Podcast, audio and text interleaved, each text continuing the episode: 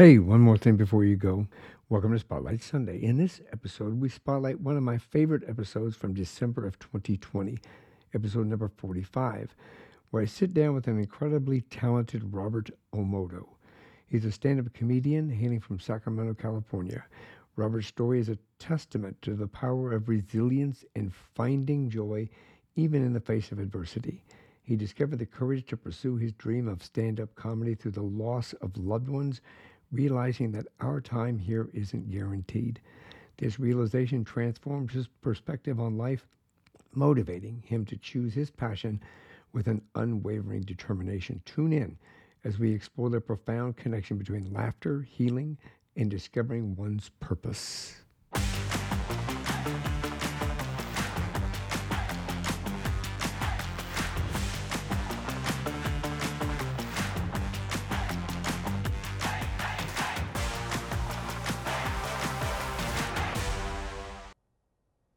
We're going to go on one man's journey of loss that led to the courage to pursue stand up comedy to help him manage his grief and anger. We will learn that having loved ones pass away validates that your time here isn't guaranteed and you should get a different perspective on life. You should pursue what you want to do with it. We will discover in most cases laughter is the best medicine, and the loss of family and friends can motivate you to discover your passion. I'm your host, Michael Herst, and this is That Thing About a Passion for Making People Laugh. My guest today is Robert Bobby Omoto. He has a flair for bringing the seemingly random tangents that make up his inner thoughts into a well oiled, if not a tad off kilter, comedy machine. His razor sharp wit, combined with the life journey that would make Charlie Sheen cringe, meld into a rip roaring, ridiculous, but always entertaining comedy experience. He was recently named a 2019 Stand Up NBC semi finalist. He hosts and produces the popular podcast Random Thoughts. My wife and I have watched him perform. He's a fantastic comic, and welcome to the show. Thanks for having me on, Michael. I really appreciate it. You have had a very interesting journey into becoming a uh, stand up comic. Can you tell me about that? Yeah, I mean, I've always wanted to be a, a stand-up comedian. I think in the back of my head, like I've always enjoyed making people laugh.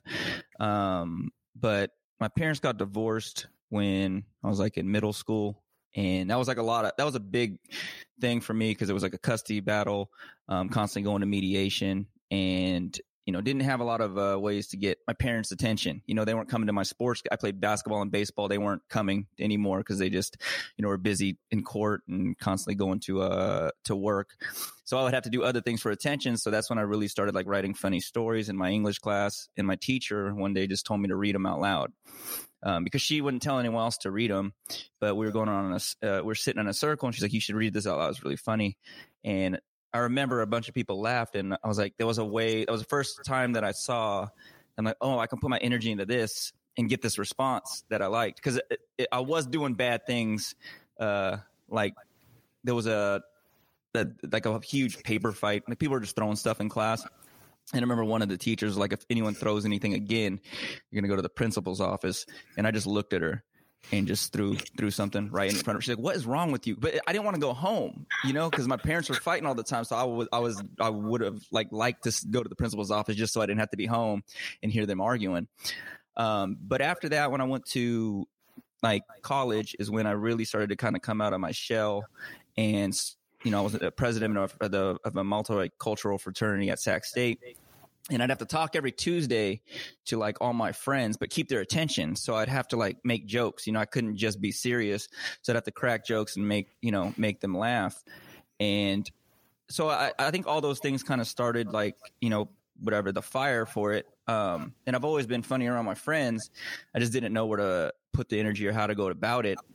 And I started listening to like Joe Rogan's podcast um, years ago. Uh, I want to say like maybe like seven or eight years ago and hearing how he just, you know, how he'd bring comics on. They all started the same way, going to open mics and, you know, bombing for years. And I actually went to a comedy class and I went up and I finished a comedy class. And I remember I, you know, I went up the first time and I just ate it. And that was the most humbling thing I've ever experienced in my life because it was something I thought I was good at and all of a sudden like the, one of my best traits of my personality is i found out like i wasn't good at it and I knew it was going to be hard, and I didn't go up. Um, I kind of just stopped, and then um, a loved one passed away, um, my aunt, and I remember thinking like, you don't, you know, you don't get to choose when you go.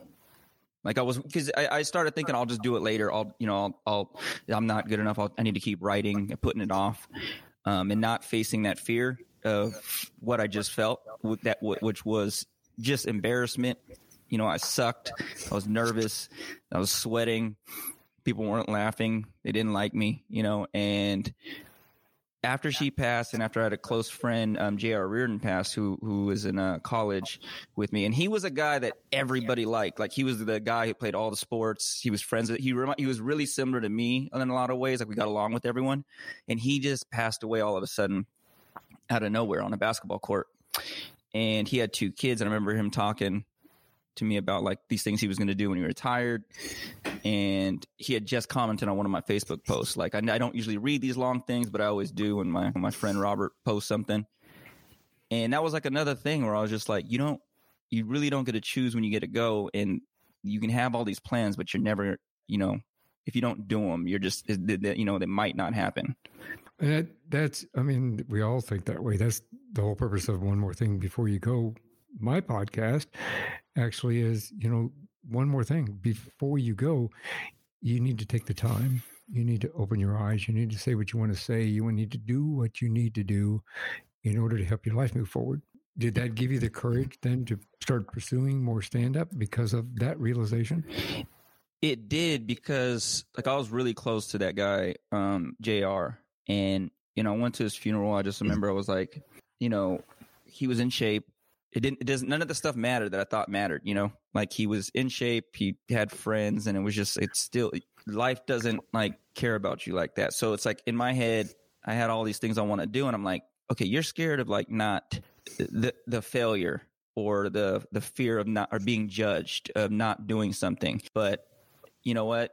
Like that that made me just be like you need to do it for them because they're no longer here. So everything that they wanted to do, their goals, what would they want you to do if they were here? They would tell me to go do that. They would want my aunt would want me to be on like pursuing comedy. My JR would want was happy that I was like writing funny stuff. He's told me I should do something like that before. And I'm like, so it's my I felt it was kind of like my responsibility of whatever time I have left here, like I need to like put any type of whatever like is fear, doubt, all that stuff. I need to confront that and because I was, I was, you know, I, I, still during the day I had to work in an office, but like I was really unhappy with my job in an office. I didn't, I didn't feel there was a point to what I was doing. I didn't feel like I was making a difference. I'm like, I'm just wasting my life here to kind of do what my mom wanted me to do. She wanted me to get a secure job in an office and get retirement, you know. And I had just seen, you know, my friend have that same plan. And it didn't work out right and i and and every time i swear that i had this thing of like where comedy was getting really hard and like you start having doubt like somebody else would pass away and it would just re- like nope nope i'm i'm i'm doing what i'm supposed to be doing. Like i need to i need to keep doing this. And once i kind of made that a habit in my life of where like no this is just i made it something i do. Like i go to open mics i, re, I write i rehearse i practice and i just go i go whoever i think whoever i thought was working a lot i was like i need to do more than that guy and in my head just because I've always played sports. So I just knew I attacked it kind of like within sports mentality of I'm just going to try to outwork everyone and um, get on stage as much as I can and know when I'm not doing well, when I'm bombing, that's just part of it. You know, it's like their passing gave you a different perspective on your life, basically, and, and what you wanted and should do. Right. I didn't think there was going to be any. Like, I didn't think me working in an office getting retirement and whatever people's goals are at the end. Like I'll travel when I'm like 90, when I finally get retire. Like I just didn't, I'm like, no, I'm not going to, I might not make it to there. Like it, the, the bunch of people that I thought, um, didn't. So I'm going to like do what I want to do. And one of my big things too is like a lot of people on this planet, like you don't really get remembered, you know, like two generations down, you, no one really if you, if you I, I, was walking around a cemetery and I'm looking and like someone passed away in 1902, I'm like, no one remembers this guy now. Like, I don't know what he did. I don't know who he was. He could have been like, you know, he could have been a nice guy, could have been like, but you remember the people who actually did something in their life. Um, and that's one of the things where I was just like, I don't want to just be a name. Um, I wanted to do something that had like a lasting effect and, and, had some like body of work where people could, I could be remembered by, but also too that when I started getting laughs and seeing the smiles on people's faces and I started feeling more confident, like that I can't even explain that feeling though. Like when I'm getting laughs is like I don't and just seeing that that the, the smile on people's face. Like I know that I was like I'm supposed to be doing that. You I'm sure it's got a very a very satisfying feeling. It should make you feel good inside. That I mean, laughter, as they say, is the best medicine. People go to comedy clubs and they go to hear people like you, comedians, because they want to escape, and part of that escape is coming into your world. Right. And I think, look, I mean, look how much stuff's going on now and you know with uh with all the you know the crazy police stuff going on right now the you know covid people constantly and like yesterday chadwick uh, uh boseman died you know from uh, yeah, the black panther. really and i didn't know he was battling cancer but you just I, I look at things like that i'm like look what he was trying to do with his life. He didn't put it on display that he had been battling cancer you know it wasn't like a i don't think it was a public thing. Um but you know just to see someone like that. He did leave a legacy. He did what he, he with his time on Earth. Like I, I really think if people, there's a movie with um that movie with Justin Timberlake where they had the uh, time on their hand. I can't remember what it is, but your life pretty mm, much is like uh, that, that, was the currency. I was like, you know how how differently people would live their life if they knew how much. I think people think they're gonna live till they're 100, and that's not how I think about it so I mean, I still have my moments where I'm being lazy, not doing anything, watching Netflix, you know, watching the same show I've watched before. But I really try to keep that um, in perspective, where I try to utilize my time in towards getting better and and working on comedy. Yeah, life can change in an instant. Um, in my previous profession, I absolutely 100% saw that life can change in an instant. Nobody can have an expectation that when somebody walks out the front door, whether or not they're going to come home and for whatever reason, anything could happen. Um, when you go to bed at night, you don't know if you'll wake up in the morning. And even with uh, uh, the Black Panther guy, Chadwick, uh, Chadwick Boseman, he, yeah, he, I mean, he look at him.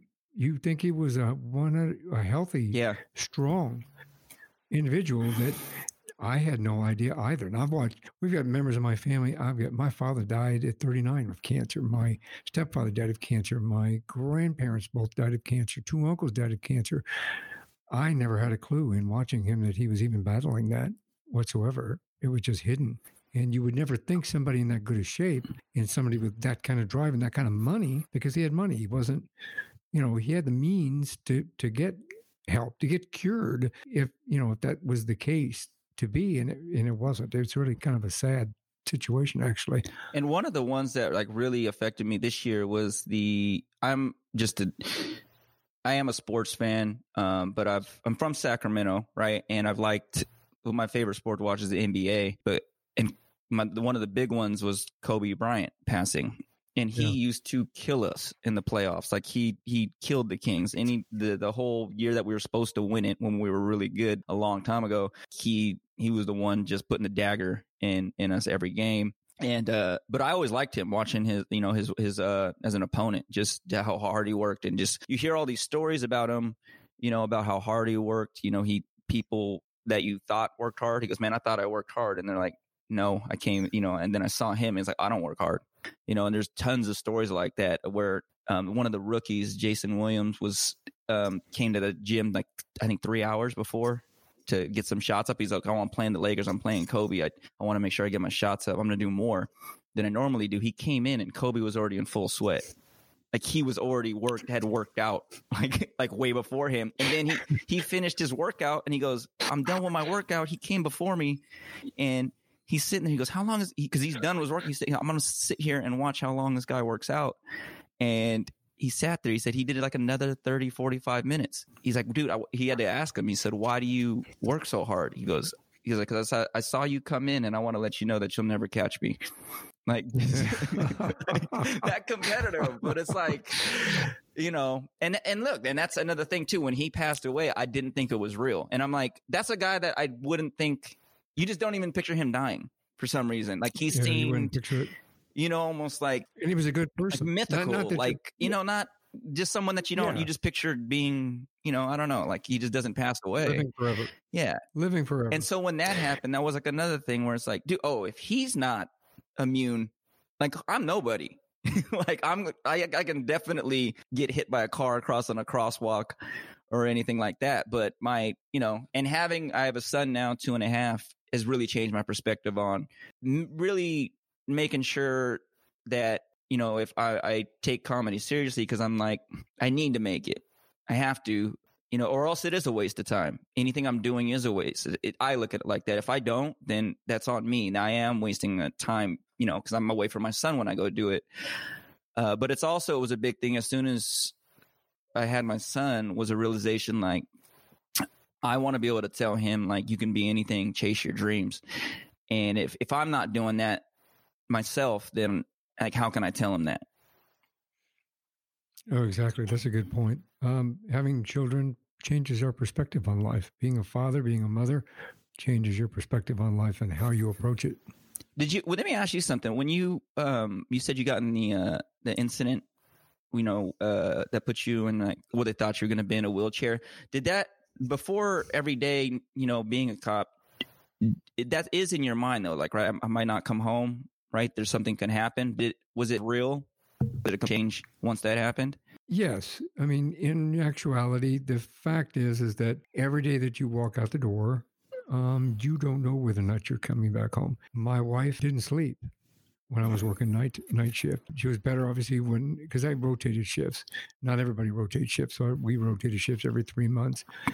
So when I was working night shift, depending upon uh, which nights, whether it be the four to eleven or, or four to midnight or midnight to you know eight in the morning, it, it she wouldn't sleep. The kids, it's a different perspective raising your kids in that environment as well. So um, yes, the thought is always on your mind. The thought is always present when you go out on the street because there are stories that my wife will never ever know about because that all that would do is enhance that that thought for her that well if that happened maybe next time you know and that's just going to create more anxiety for my wife and my kids so it's tough when every time you walk and nowadays especially nowadays it is just this environment today um, Yeah, it- it's just so negative and it is getting more and more violent in, than when I was a cop. Um, I mean, it was still violent when I was a cop. Don't get me wrong.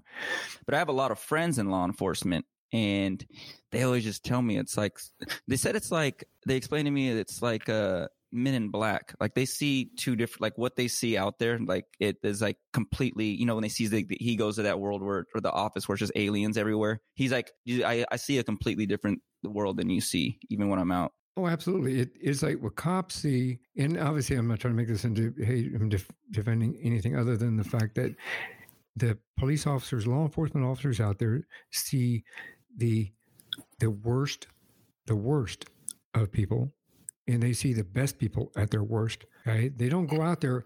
If you have an experience with a police officer or a deputy sheriff or a state trooper or anybody else, it's typically one for one of two reasons. Mm. You're either being talked to because of a crime that has been committed, or you are the victim of a crime, or you're delivering uh, a message that somebody's died or somebody you've lost somebody. So that environment plays on you every day because you see the worst of people. You see the worst in everything. You know, most people don't go into the ghetto areas of town. They don't ever see them. And if they do, they go, Holy crap, I can't believe I even came through there. You know, what the hell is going on here? I don't understand why this is like down to Phoenix, South Phoenix. You go to South Phoenix and it's a completely different world than where I am at, which is 35 miles north of Phoenix.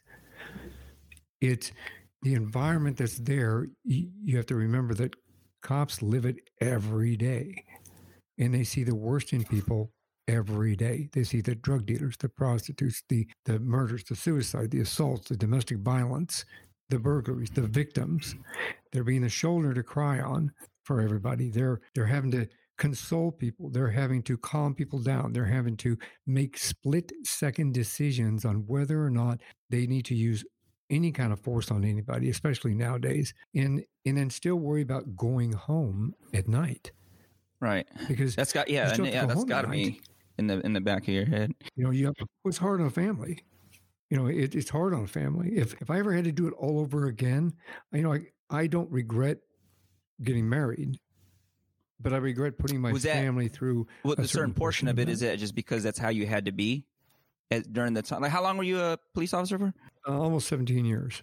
And then I was a sergeant before I retired. And um, the whole incident was that, that I got hit by a suspect trying to escape, and he pinned me between his vehicle and my vehicle.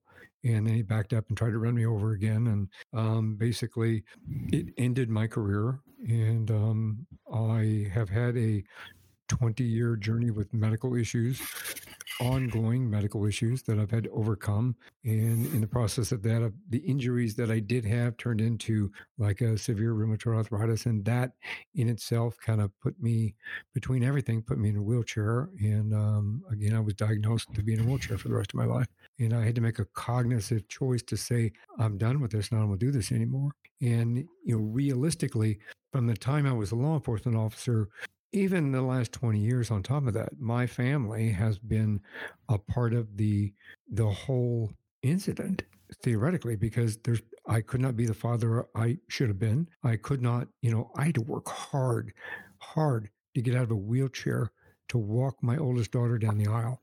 And I walk slow, but I did it. Okay. But Mhm. not everybody has that opportunity. You know what I'm saying? It's it's it's a they've had to experience from a familiar perspective. They've had to experience all of my issues 20 years since I retired. You know, the whole journey. Every time I have a flare up, every time I'm in pain, every time I'm, you know, angry, depressed, I go through it. I, I'm not happy all the time. I get angry at the fact that some things were taken away from me. My ability to do something, to, it was taken away from me. My ability, my um, my my ability to travel, my ability to. It sounds like I'm really bitching about everything, but my ability. No, but that's a huge thing to know. Like, like it is interesting to see how much it, it affected your life. It and it does. It affects my wife, my life, my wife's life, my sister's uh, life, my brother's life, my kids' lives, because there are certain limitations that we all have to pertain to whenever we do anything. So, even going to something like Disneyland, okay, my kids keep wanting me to go to Disneyland with them. They're old. They're my kids are older, but they still Mhm. the both of them, my two, the my oldest daughter and her husband, they both work for Disneyland, which is closed down now. But for years, they're going, you got to come to Disneyland. You got to see us come to work. You got to come to Disneyland. Got to come to Disneyland. Well, I have limitations. So those limitations, I say, well, what am I going to do? Uh, I well, you're going to see us. So yeah, well, I'm I'm going to pay 115 bucks to come in and I mean, you know, not to be, I'm not trying to be rude, but I have limitations. So every time we go somewhere, we have to plan for limitations, which is difficult. And Do they just want you to come so they can cut the line? You get the you get the passes. that's what, that's you're, you're thinking they really want you to go, and they're just using you so you they can get in that that VIP line to, to cut everybody. that's it. You, you you hit it, boy. You got it. like sit over there and eat cotton candy. We're gonna go on this ride Yeah, again. we'll be back in a little while. That's what I would do. That's like, uh, but, was like, I don't care if you're not having fun. yeah, just just just watch it. it. It's good. You can have fun watching. But yeah, it, it makes a difference. It makes an impact on your life, and it it uh, you changes your perspective on things too. Yeah, I uh, I had a uh, someone pass away this this year. Oh, actually, before I even said that, you know what I think about too, because you were just talking about how things ha- affect everything. I now that I have a son, it's like I'm able to see. You don't understand anything until you have a kid, right? Like you know, people, things that happen, and you know, I look at these. Uh, there was like a school shooting, and I'm sitting there with um, with my girlfriend Vanessa, and I'm like, look at the like you know they're reporting it and i'm like i'm trying to think of the chain reaction of a how that would affect everyone's life like me as if that happened to me as a parent and i'm like i don't maybe i'd become an alcoholic right? And then like my girlfriend doesn't get over it. So i was like i don't even know if we would work out after we were just talking about it. Like I she goes i wouldn't be okay. I'm like i don't know if i'd be okay. Maybe i'd devote my life to you know being against guns or you know I because I, was thinking about that because i saw some siblings talk. I'm like look at the chain reaction that's going to have for generations on everyone and that that happened to. Is like you know i saw these brothers and sisters talk and i'm like they're gonna you know, devote their life to probably this thing now, you know, or this person could easily get come addicted to something. I'm like, that is insane. Um, that I don't know. I was just I, I, I started thinking about that just because I had a kid. It made me more like I think cognizant of of death and how it affects people. But I had this year my girlfriend who I was with in uh my ex girlfriend who I was with in high school for five years. She just passed away kind of unexpectedly, and that was another thing where I I I was going through some things. You know, it, it was some depression I think during this whole quarantine because it happened I think maybe three months ago where I'm like I start writing stuff and I'm like, what's the point? And when am I going to be able to perform this again? You know, but I, I try it now. Now I kind of am better about it. But there was a point where a lot of comedians I talked to were getting really depressed about not being able to go up and not having that outlet of being able to go on stage and making people laugh or being coming up with some new joke and you just don't even know if you're going to be able to try it again. Like, when am I even going to be able to say this? Um, and that was another thing too, because she uh, I think the last conversation that she had messaged me is she wanted me to do stand up at like uh, at, at one of the reunions we were going to have.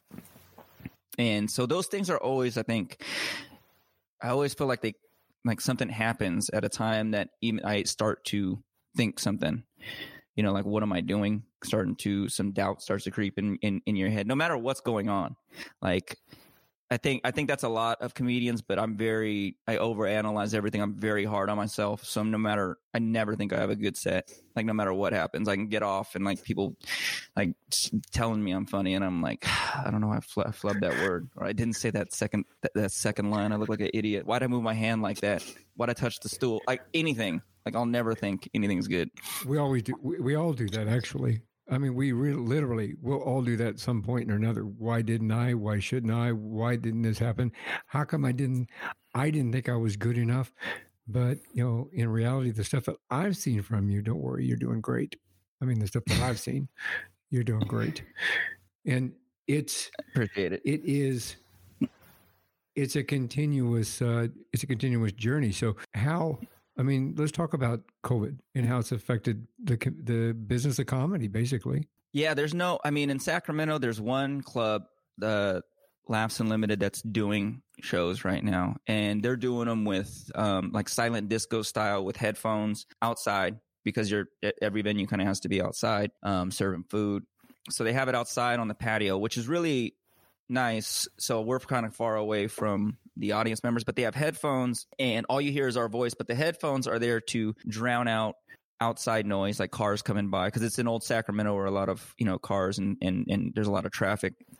And then people walking by don't catch a free show. And then also we're allowed to just say whatever we want. She doesn't have to book clean comedians because otherwise there might be kids walking by, someone saying something crazy on stage. Uh, but she's the only one going. The rest of them have pretty much been shut down. There's no open mics. Uh, I've been doing some Zoom shows, which are just, I don't even know. That's like a little degrading. Uh, I feel like it's a little, it's, it's something. It's, it's like 40% of what comedy is. Like there's no, I don't get the audience in rea- interaction. You know, it's like there's it, it, some people are doing, I could it's on Zoom. So I'll see people doing things in their room while I'm talking. Like they're like folding laundry. I'm like, this is not the same, you know. folding, it's, folding laundry. They're full. I've seen someone folding laundry. They're like cleaning. I'm like, as, and I can't even do crowd work because I don't know if everyone can see who I'm talking about. If there's people in there, I, I, did one show where no one turned on the mics. So no one wanted to participate and turning their mics on. So there was probably 15 people in there, but so you can't hear any laughter. So it's, I'm literally just talking and assuming they might be laughing, which feels w- worse than bombing because I'm in my garage and I don't even have shoes on. So I'm like bombing in shorts and no, and like barefoot. And it's just like, what am I doing? But, uh, well, yeah, you need an audience. I mean, people are trying different things. Like some of the bigger comedians are like doing drive-in theater shows, you know, at at uh, actual like drive-ins, and then they'll put themselves on screen. The car that people are sitting in cars, and they'll flash their lights if they think something's funny. Oh, I mean, if people are trying to navigate, you know, and try to find their way through this, we have actually there's two places that are doing shows. There's there's another one out kind of near me, and I, I did that show, um, but there's now there's there's not that many venues, so it's like everyone is trying to get on the few places that are open. Like I'm going to do a show in in the Bay Area on the 10th, and then one out in uh like Turlock or Modesto on the 11th. But but in between shows, it's it's like there's not there's not a ton of live shows like that that you you would normally be able to be booked consistently at places, have weekends at clubs, and just that's just not happening. The we have like three or four major cl- big clubs in Sacramento, and the only one that's open is is the Laughs Unlimited one. And you think that is is all the way down the mm-hmm. coast of California probably the same way? I'm assuming. Yeah, LA's worse. LA's LA's super strict, so they're not having anything. They they they they were doing patio shows, and I don't know if like someone called and complained, but they shut. Uh, oh, I'm sorry. In San Diego, they shut down both of them. Two shows that were going on. That comedy clubs were trying to do everything right outside, social distancing, mask when you come in, and all that stuff. But they just said no live entertainment, That's pretty bad. much. So they shut it down. Yeah, I think this this COVID nineteen stuff has kind of fundamentally changed the way everything is operating nowadays. Unfortunately. Yeah, I had a friend who had a lot of stuff rolling. Like he, one of my good friends, um, he had just got on Comedy Central. Like he won the stand up NBC thing before. He he got on um, Comedy Central like two two times. He was just on something with Bill Burr, and I'm like, he had a bunch of stuff rolling, and then he. I remember when this stuff started happening, he just started calling me because he was getting depressed. He just started seeing cancel, like dates canceled, these big venues, these things he was supposed to do, tapings and all this stuff. And he's like, so you know, at every level, um, you start to see it, and who and they don't know too. You know, I've been talking to him, and he he's like, man, they, none of these people know when they'll be able to like shoot something live. You know, Did you know about the? Um, we kind of watched it for a little bit, and the first couple times that they played it, it kind of fell flat. But then we kind of stuck it out. The Tournament of Laughs. uh, no, what was that on? I think it was on NBC. I might have to ask my wife to verify that. But basically, what they did was they took all of these comedians and Mhm. then they one host that was in the studio, and then everybody else did a little skit from home. So it had like Preacher Lawson, Margaret Cho. Oh, golly, I can't remember. Oh, this is actually big comedians too. Oh, Margaret Cho's been around forever. Yeah, Yeah, Preacher big, Lawson. big name comedians, and uh, and long term. I mean, people that have been around for, I mean, long veteran, huge veterans, and of course, I can't remember the some of the names, but that's just because it's been a long day. But basically, so they did it from their home. They did it Just- from their homes. Yeah. And then they would do the little skit, and then everybody would vote on the phone to find out of those two who moved on. And then they narrowed it down, narrowed it down, narrowed it down. You'd see it almost like a, like the, um, when you, when you do the brackets, for example, for basketball or football, in, you know, the bracket type Oh yeah, the. March Madness. Yeah, So like you, that. You would see that, and you'd see it narrow down, narrow down, narrow down until they finally got a winner. So it had, um, oh my gosh, I cannot believe some of the other names that they had in there. They were all top name individuals, but it just wasn't the same. I mean, it just it just really wasn't. I mean, these these were comedians that we watched on different things or in some form or another for 20 years, some of them. And it just was not the same. Do you go to you? You said you're a fan of comedy. Have you been to like a lot of comedy shows, or have you been to clubs out there? We've been to a lot of And, clubs uh, out here. Yeah.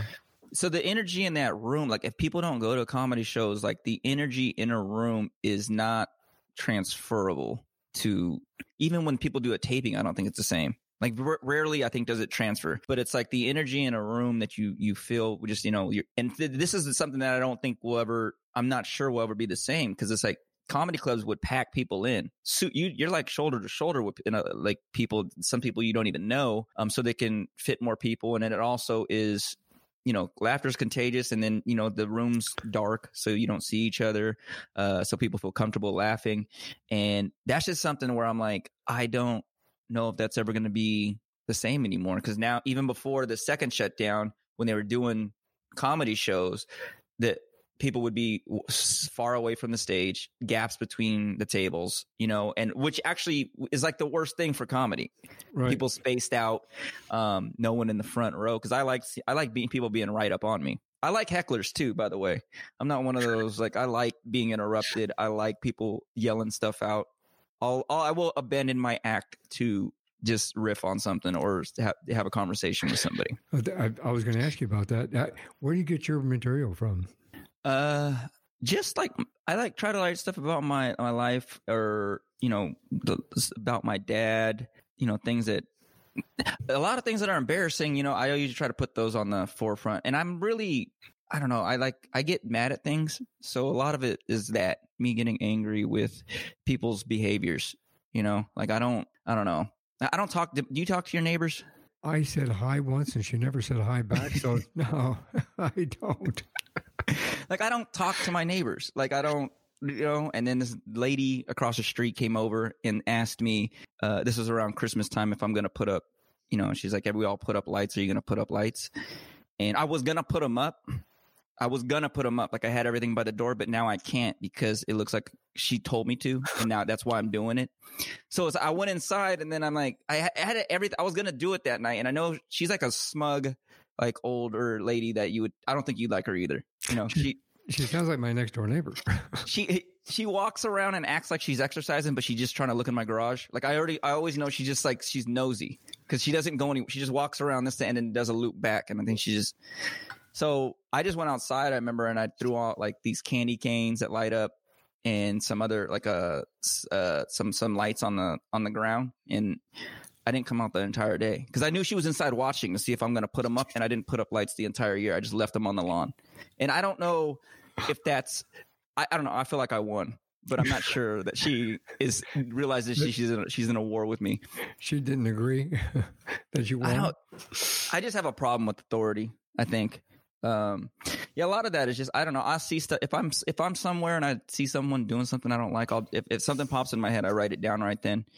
Um, but some things will just be completely I just create out of the blue some random blown story about me being a billionaire paperclip owner, wealth owner, or something like that. Like those things just kind of come out of nowhere. But I've always enjoyed watching really animated people. Who was your first it was, influence? It was I would probably say it was John Leguizamo. Actually, he um my dad used to buy like every comedy DVD out or whatever taping like I would, I'd watch Pryor, Eddie Murphy, all those people, um, Sinbad. Sinbad, I really like that he talked to the crowd so much. He was a guy that I'm like, man, this guy just talks to the crowd like no one else is doing that. Like he's just talking, you know, to to these people and and being hilarious. Um, but it was John Leguizamo, the first guy I saw that I'm like, oh, this is a guy who kind of like someone I would hang out with. Like he was, uh, and I didn't see a lot of. There weren't a lot of Asian comics growing up. It was like Margaret Cho, and. Right I think that's it, really. You know, um, later on, like you'd see like Jo Koy and stuff like that. But like, I didn't have. So he kind of looks similar, but he was also a guy that did some stuff that I did. Like he just had these funny friends. He would do voices, be very animated, and just was telling stories. I'm like, this guy, I would hang out with this guy. He's cool. And he was a guy that I saw, and I'm like, I want to do that one day. The way he's doing it, the kind of like how he's just talking and telling a story. Um, but yeah, I watched everyone. I, mean, I used to sit there and just watch Comedy Central, like the A list back in the day, and just I I would see people, and I would sit through everybody. It didn't matter. I was like, ah, that guy didn't seem he wasn't as funny as the last guy, but I just wouldn't, you know, I wouldn't know. I would just sit there and watch. Uh, but my first, I can't even remember the first comedy show that I actually went to. It was probably someone big. I think it might have been like Jamie Foxx or something like that. I mean, you uh, educated yourself in reality by watching all of those. Yeah, my dad would buy my dad will buy the ones, you know, in the bargain bins that like at, at a, like a Walmart where no one buys anything out of that bin. It's like three dollars, and it, it, people leave chips in there, like things they don't want to put back in the right aisle. Yeah. Like my dad would buy those things, so I'd watch like all these comedian, like no name comedians, so and just you know, growing up, and I think my dad could have been a comedian because he public speaks for like a living. So I'd, I'd see him throw humor in his uh, speeches. And I think that's where I got a lot of it from. Did he know you wanted to be a comedian at some point? He tells me I, yeah. I mean, he he, he knew that I like being funny. I don't think he ever told me to do stand up. Um, but once I started doing it, like he comes to all my shows, and that's been something that's been really important to me. Um, because he he didn't start really like hanging out with his dad and building like a real personal relationship till like maybe like five years before he passed. Um, and he would drive to Monterey and always have lunch with them. And I think that really like um, changed his perspective on his relationship that he should have with me because he didn't start doing that until later. And I think he realized how important that was for him and important that was for his dad. Because I don't think they were that they weren't that close, you know. Um, my my dad and I didn't get along a lot through the divorce. Uh, my teenage years. Um, we got into like a lot of arguments and stuff, and I think there was just like a lot of stuff that we didn't connect on. Like you know, he he didn't play a ton of sports. The things I was into, he wasn't necessarily into. So then I think once we got older and he started doing that with his dad, and then saw me almost following it in his footsteps in a different way, like like speaking. Um, that's something that he really like took to, and that's been important for me because I, I would have these baseball and basketball games, and he wouldn't he wouldn't be there. Like I would just be playing. I'd have something good happen. I'd have a good game, and like no one in my family saw it. So I just come home and I wouldn't even tell him because I'm like, you you weren't there. He'd be like, how did you do it? I'm like, all right, you know. And but now he gets to see, and he's very he'll be critical too. He'll let me know. He's like, you need to not do that joke anymore. That joke's not funny. like, and I trust his judgment because he talks, you know, and he, he does public speak. He'll tell me I need to, he, he would always tell me that he's like, you got to slow down. You're talking too fast. And I, other comics would hear him say that to me, like, Jesus, that's how your dad talks to you. I'm like, yeah, I don't want to hear I did well. Like, what do you want? You want a pat on the back? Like, I, I want to hear, I want to get better. Like, I want, I need to hear these things. Well, and that, that's a very positive thing, actually, because not everybody gets that opportunity. I'm glad you guys got to reconnect. Yeah, and and that's the thing that I think I've been really happy that about comedies. I've a lot of people that he's bought DVDs of or or bought, you know, been able, you know, used to watch on TV. I've able been able to bring them in to a comedy club to like meet you know, because I could, I was either working with that person or, you know, I just work at the club. So they'll just let, let me in and bring, they know my dad now. So he knows all the local comedians. He's seen everybody here. And yeah, he got to see Sinbad. He got to meet Mark Curry. I took him to see Mike Epps um, and all these people. Like he just got to meet Bret Ernst um, yesterday, you know, last week. Uh, so that was, you know, and I think that's one of the best things that I've I've gotten out of out of comedy. Besides meeting you know a bunch of other comedians. That's amazing. That's, that really is actually amazing. I'm glad you got to reconnect like that. Like I said, it's I'm a child of divorce myself, so I 100% understand. See, you performed in the 2019 World Series of Comedy. That must have mm-hmm. been like amazing. Yeah, I, I'd done it before. That's one of the biggest things I think that's helped me. Um, is because it's, it's so many. Everyone's good in that thing. Um, that one and the San Francisco International Comedy Competition, like there's certain like once you get start doing everyone's good. Like and then it's just kind of a matter of who's on that night and who kind of, you know, whatever related to the crowd more.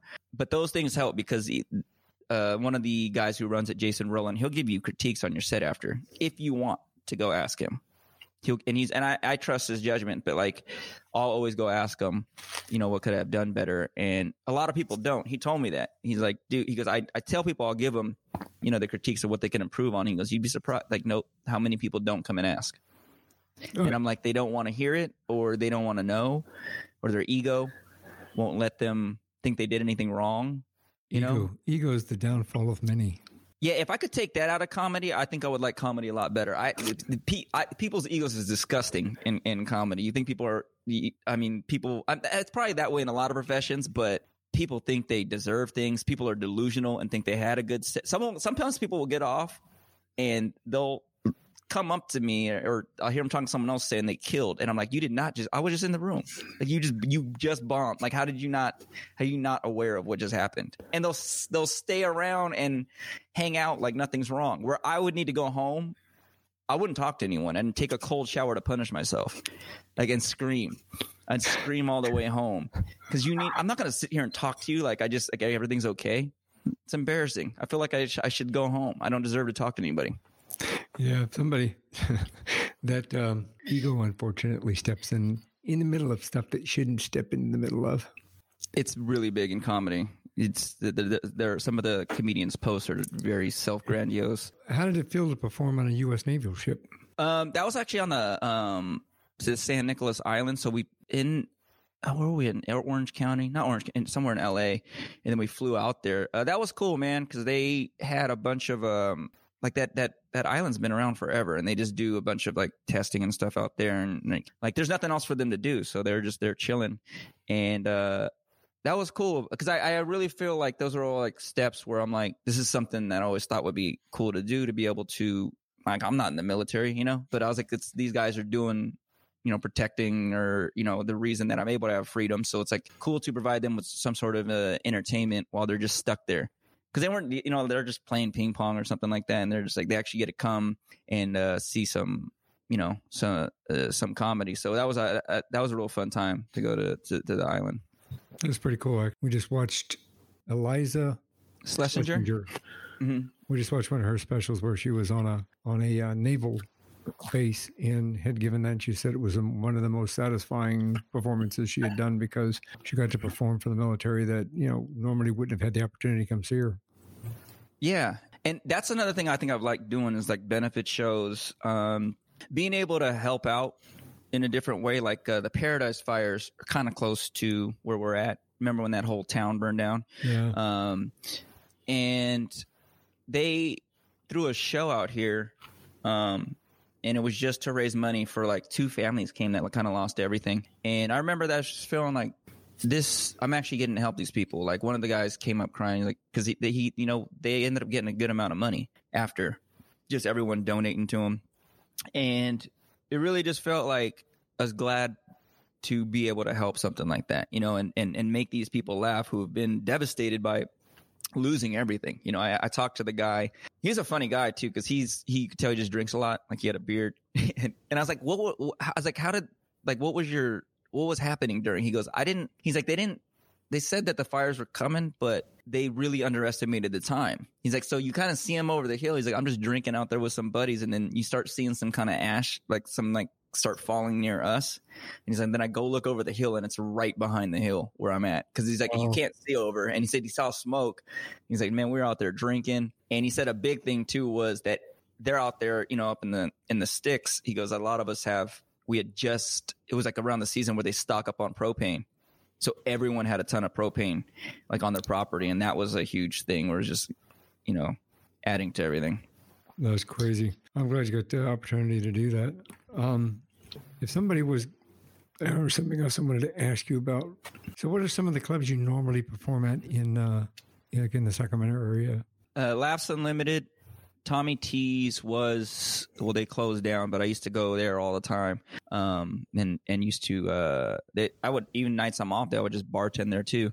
Um, Punchline uh, is in Sacramento as well. Sacramento comedy spots like downtown, and that's where I kind of like got my Laughs Unlimited and Comedy Spot where I really gained a lot of my footing because those are open mics that I I would go practice at um at the most.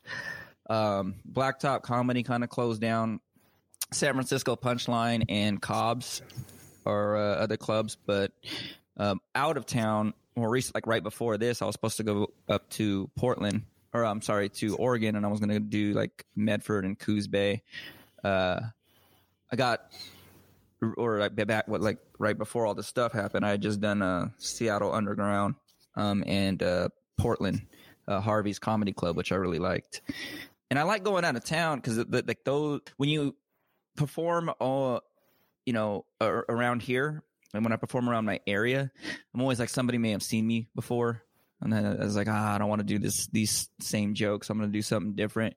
But when you go out of town i know no one's heard them so i get re-energized about my my act. I get re-energized about my set. I'm like no one knows me here. No one even knows if i'm funny. I could bomb. You- and that's fun i like doing that when i go in there. Uh, sitting at the bar and if someone hears that I'm the comedian, they're always very judgmental. Like, "Are you funny?" I'm like, "I don't know."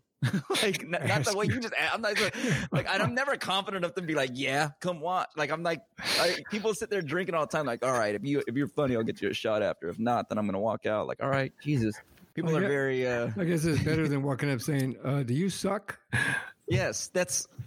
Or I mm-hmm. come in and then I'm like, yeah, I'm checking in. I'm the comedian. Like, you're the comedian. I'm like, yeah. I'm like, I don't know what you're expecting me to look like. Oh, I think people funny. think I'm supposed to look like a mess, you know, like some overweight guy with curly hair with just barbecue stuff. Because people like think like comedians are always just, you know, just a me- like that's how they used to be in the 80s and 90s. Just you're a wreck. They were living out of their van.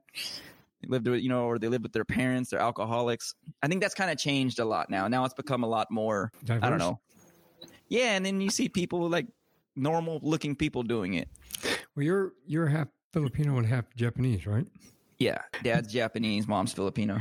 Has that has that had been a, a hindrance or a benefit? I think it's been a benefit in that there's not a ton of Asian comedians in our area. I don't even know how many other male Asian comedians there are. Um, but there's just not a lot.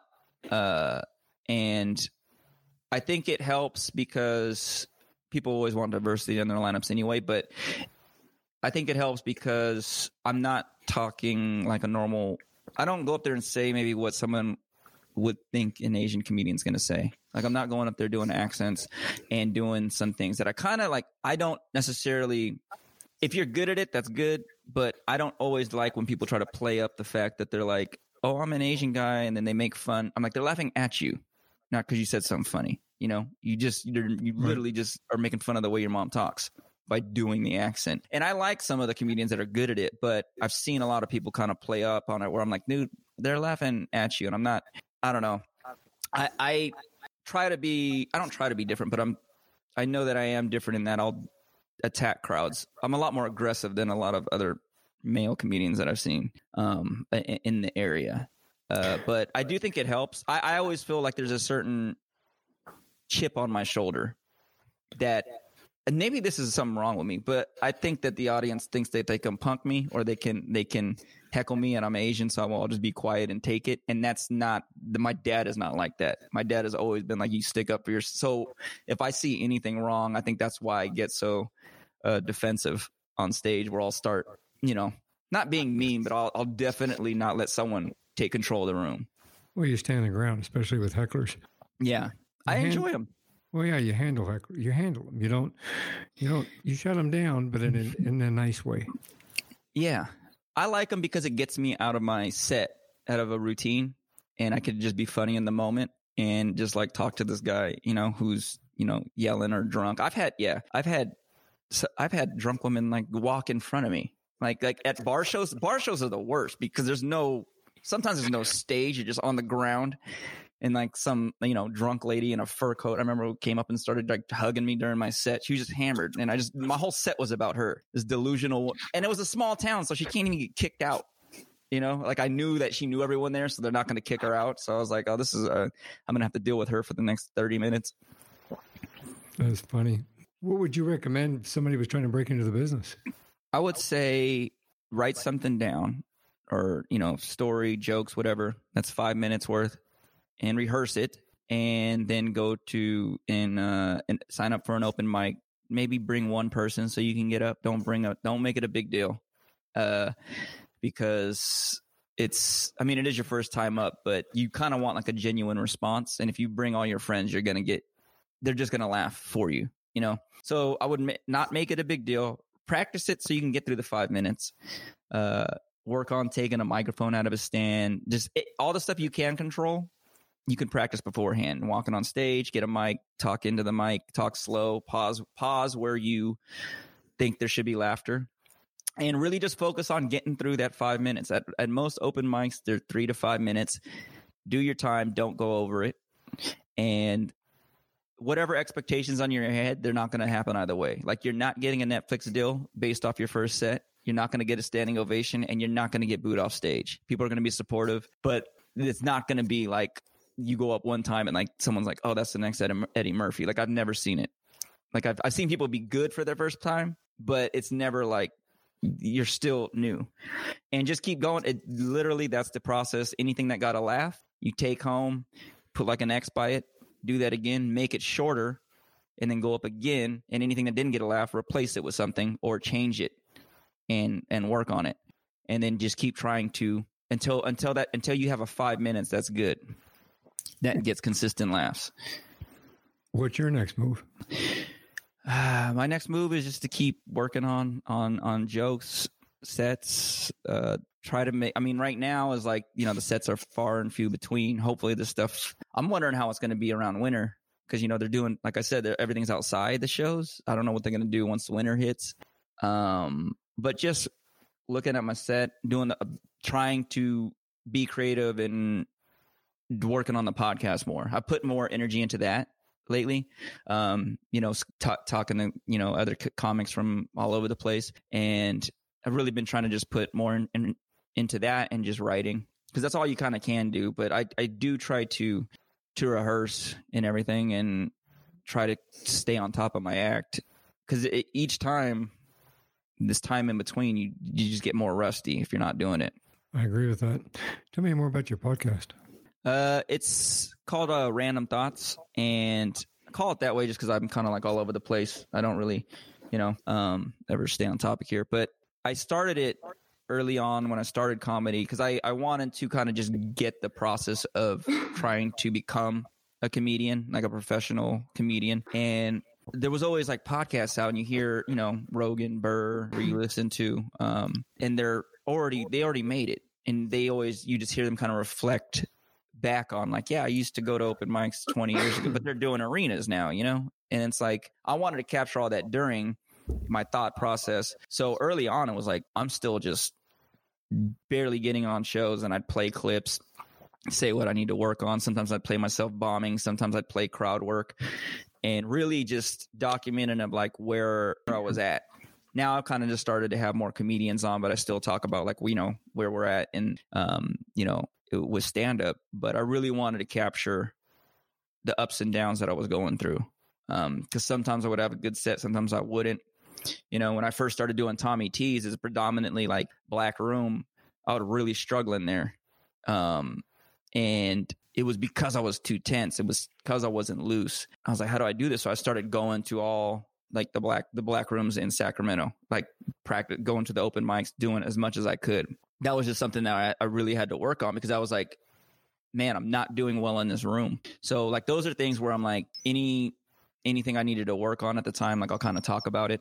I'll kind of like uh say how I'm gonna attack it, how I'm gonna try to fix the problem. Um and just things that I'm working on in my set. How do you normally get booked? Do you book you you book yourself, or you have somebody that books you? Now, well, clubs you can kind of hit them for your available dates. You know, if you're past there at, at clubs, you have to normally audition with them, and they see you, or another headliner can bring you through and say, "Hey, I'm bringing him." Take a look at them and you get in that way. Uh, but yeah, clubs you'll hit up with dates and stuff like that. But normally people just reach out once you've been doing it longer. Once they know you, you always get them through other comedians they'll just message me like on Facebook, say, "Hey, are you available to close out the show on this date?" I'm like, "All right." And the longer you do it, the more selective you can be. I, uh, had it in the beginning, you just got to take anything. Like I would take, you know, a, a five minute set two hours away for free. It, the guy doesn't know me. I was like, I just want to get up. Um, but you could be a little bit more selective as as you're going on, and you know, and and there's more pressure because you're starting to I started closing out more shows. So it's like you really need to be able to like there there could be some monsters before you who crush you know so you better be on your stuff so it's like uh just working on all that but yeah the uh bookings all happen through other comics if they're not through and you can read you could always apply to festivals and things like that. Those are really fun because those are just like a vacations for comedians. Like you just go do like a seven minute set but you're hanging out with all these other comics from all over the country. You have any last words of wisdom for anybody? Um, I would just say like the the reason I hit you up to do the podcast is because like I like I didn't seen anyone's podcast like like like that uh, about yours, and it was like really that your time here is is limited, um, and like whatever you're trying to do, whatever you want to do, your aspirations, your goals, like just go do them. Like you'll feel so much better, and like your life I since I've started comedy and been doing it, like I my life has changed in that I've met some of the funniest people in the in the world. Um I kind of found like my purpose. I feel I always felt you know when I was working in the office I'm like I don't belong here. Like I I don't I shouldn't be working here. I shouldn't, you know. And like since I've started, you know, anytime you ask someone you're like what's your dream job?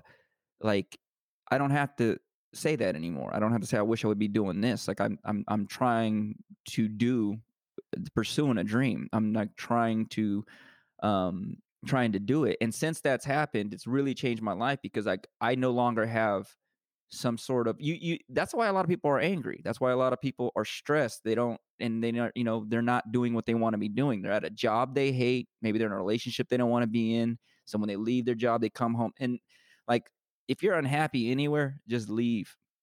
Get out. Go do something else. Like don't wait.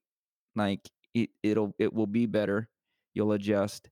And I just think that realizing losing people in my life, uh, like Jr. My my ex girlfriend, one of my sister's best friends, just passed away this past year as well, and he has two kids. He just opened up a fitness place. Was just on Good Day Sacramento, the news channel, the day like two like a week before. You know, looked healthy, um, but he had leukemia, and it was full blown when he went in, and it was there was nothing they could do. Like he went in because he thought he was like sick, and he just found out. Um, but I've seen so many people pass, and it's really just gave me a different perspective on life and my motivation, what I want to do while I'm here, and just not waiting and getting over the fact that yeah, you know what, you're gonna be judged, but like who cares? Like that those people really matter. Like, do they really matter? Um, and I've been just using that as my motivation to keep going forward. And the more I do it, I think the more focused I become about it. That's excellent words of wisdom, actually. Thank you very much for sharing your journey. No problem. The conversation with you. I really appreciated our conversation. I uh, I had fun. Appreciate it, Michael. Thanks for having me on. Um, how can somebody find your podcast? Uh, you can just go to uh, it's uh, Random Thoughts with Robert Omoto on uh, anything iTunes or um, Spotify. I have an Instagram page too, just uh, Random Thoughts uh, podcast. It'll pop up um, as well, so there'll be links to it in uh, in the in the bio that way. Or you can go to www.robertomoto.com. I've got some stand up clips on there and links to the podcast and whatever shows happen to be happening. uh, will will be on there as well. And I'll put those in my show notes as well on before you go podcast.com. Robert, thank you very much for sharing your journey today. I really appreciate it. It was a pleasure to meet you, and you are a funny guy. No problem. Thank you, Michael. Thanks for listening to this episode of One More Thing Before You Go. Check out our website at beforeyougopodcast.com. You can find us as well as subscribe to the program and rate us on your favorite podcast listening platform.